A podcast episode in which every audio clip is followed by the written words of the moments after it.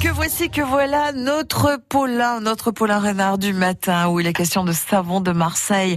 À Marseille, Paulin, on parle pastis, on parle pétanque, on parle OM, oh pardon, je l'ai pas dit, Olympique de Marseille. On parle également de savon, non?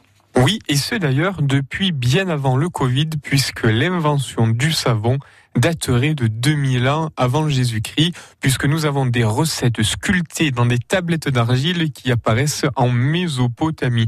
Oui, je vois déjà votre tête, nous sommes bien loin de Marseille et de la Provence, mais, mais, Cocorico, l'invention du savon dur serait due Gaulois grâce notamment à l'huile d'olive. Et les croisades, eh bien, elles auront permis d'importer en Provence le célèbre savon d'Alep.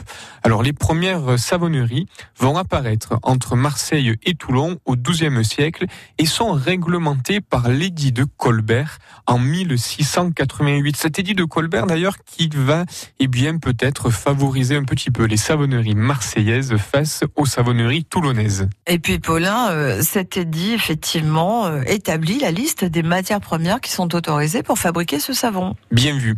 L'édit de Colbert, il porte également sur les matières premières à utiliser. Il met en avant les matières premières locales, l'huile d'olive provenant de Provence, ainsi que le sel et la soude de Camargue. Colbert, d'ailleurs, il interdit formellement, dès le XVIIe siècle, l'utilisation de la graisse animale. Alors, au fil du temps, Marseille et ses savonneries vont se développer.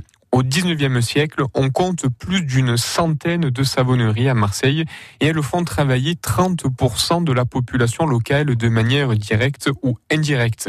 Le savon de Marseille est importé dans le monde entier.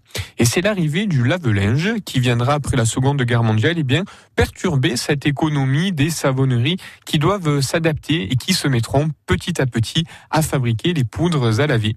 Mais le savon de Marseille est naturel. Il vient, dit-on, à bout de tout et a donc un bel avenir devant lui.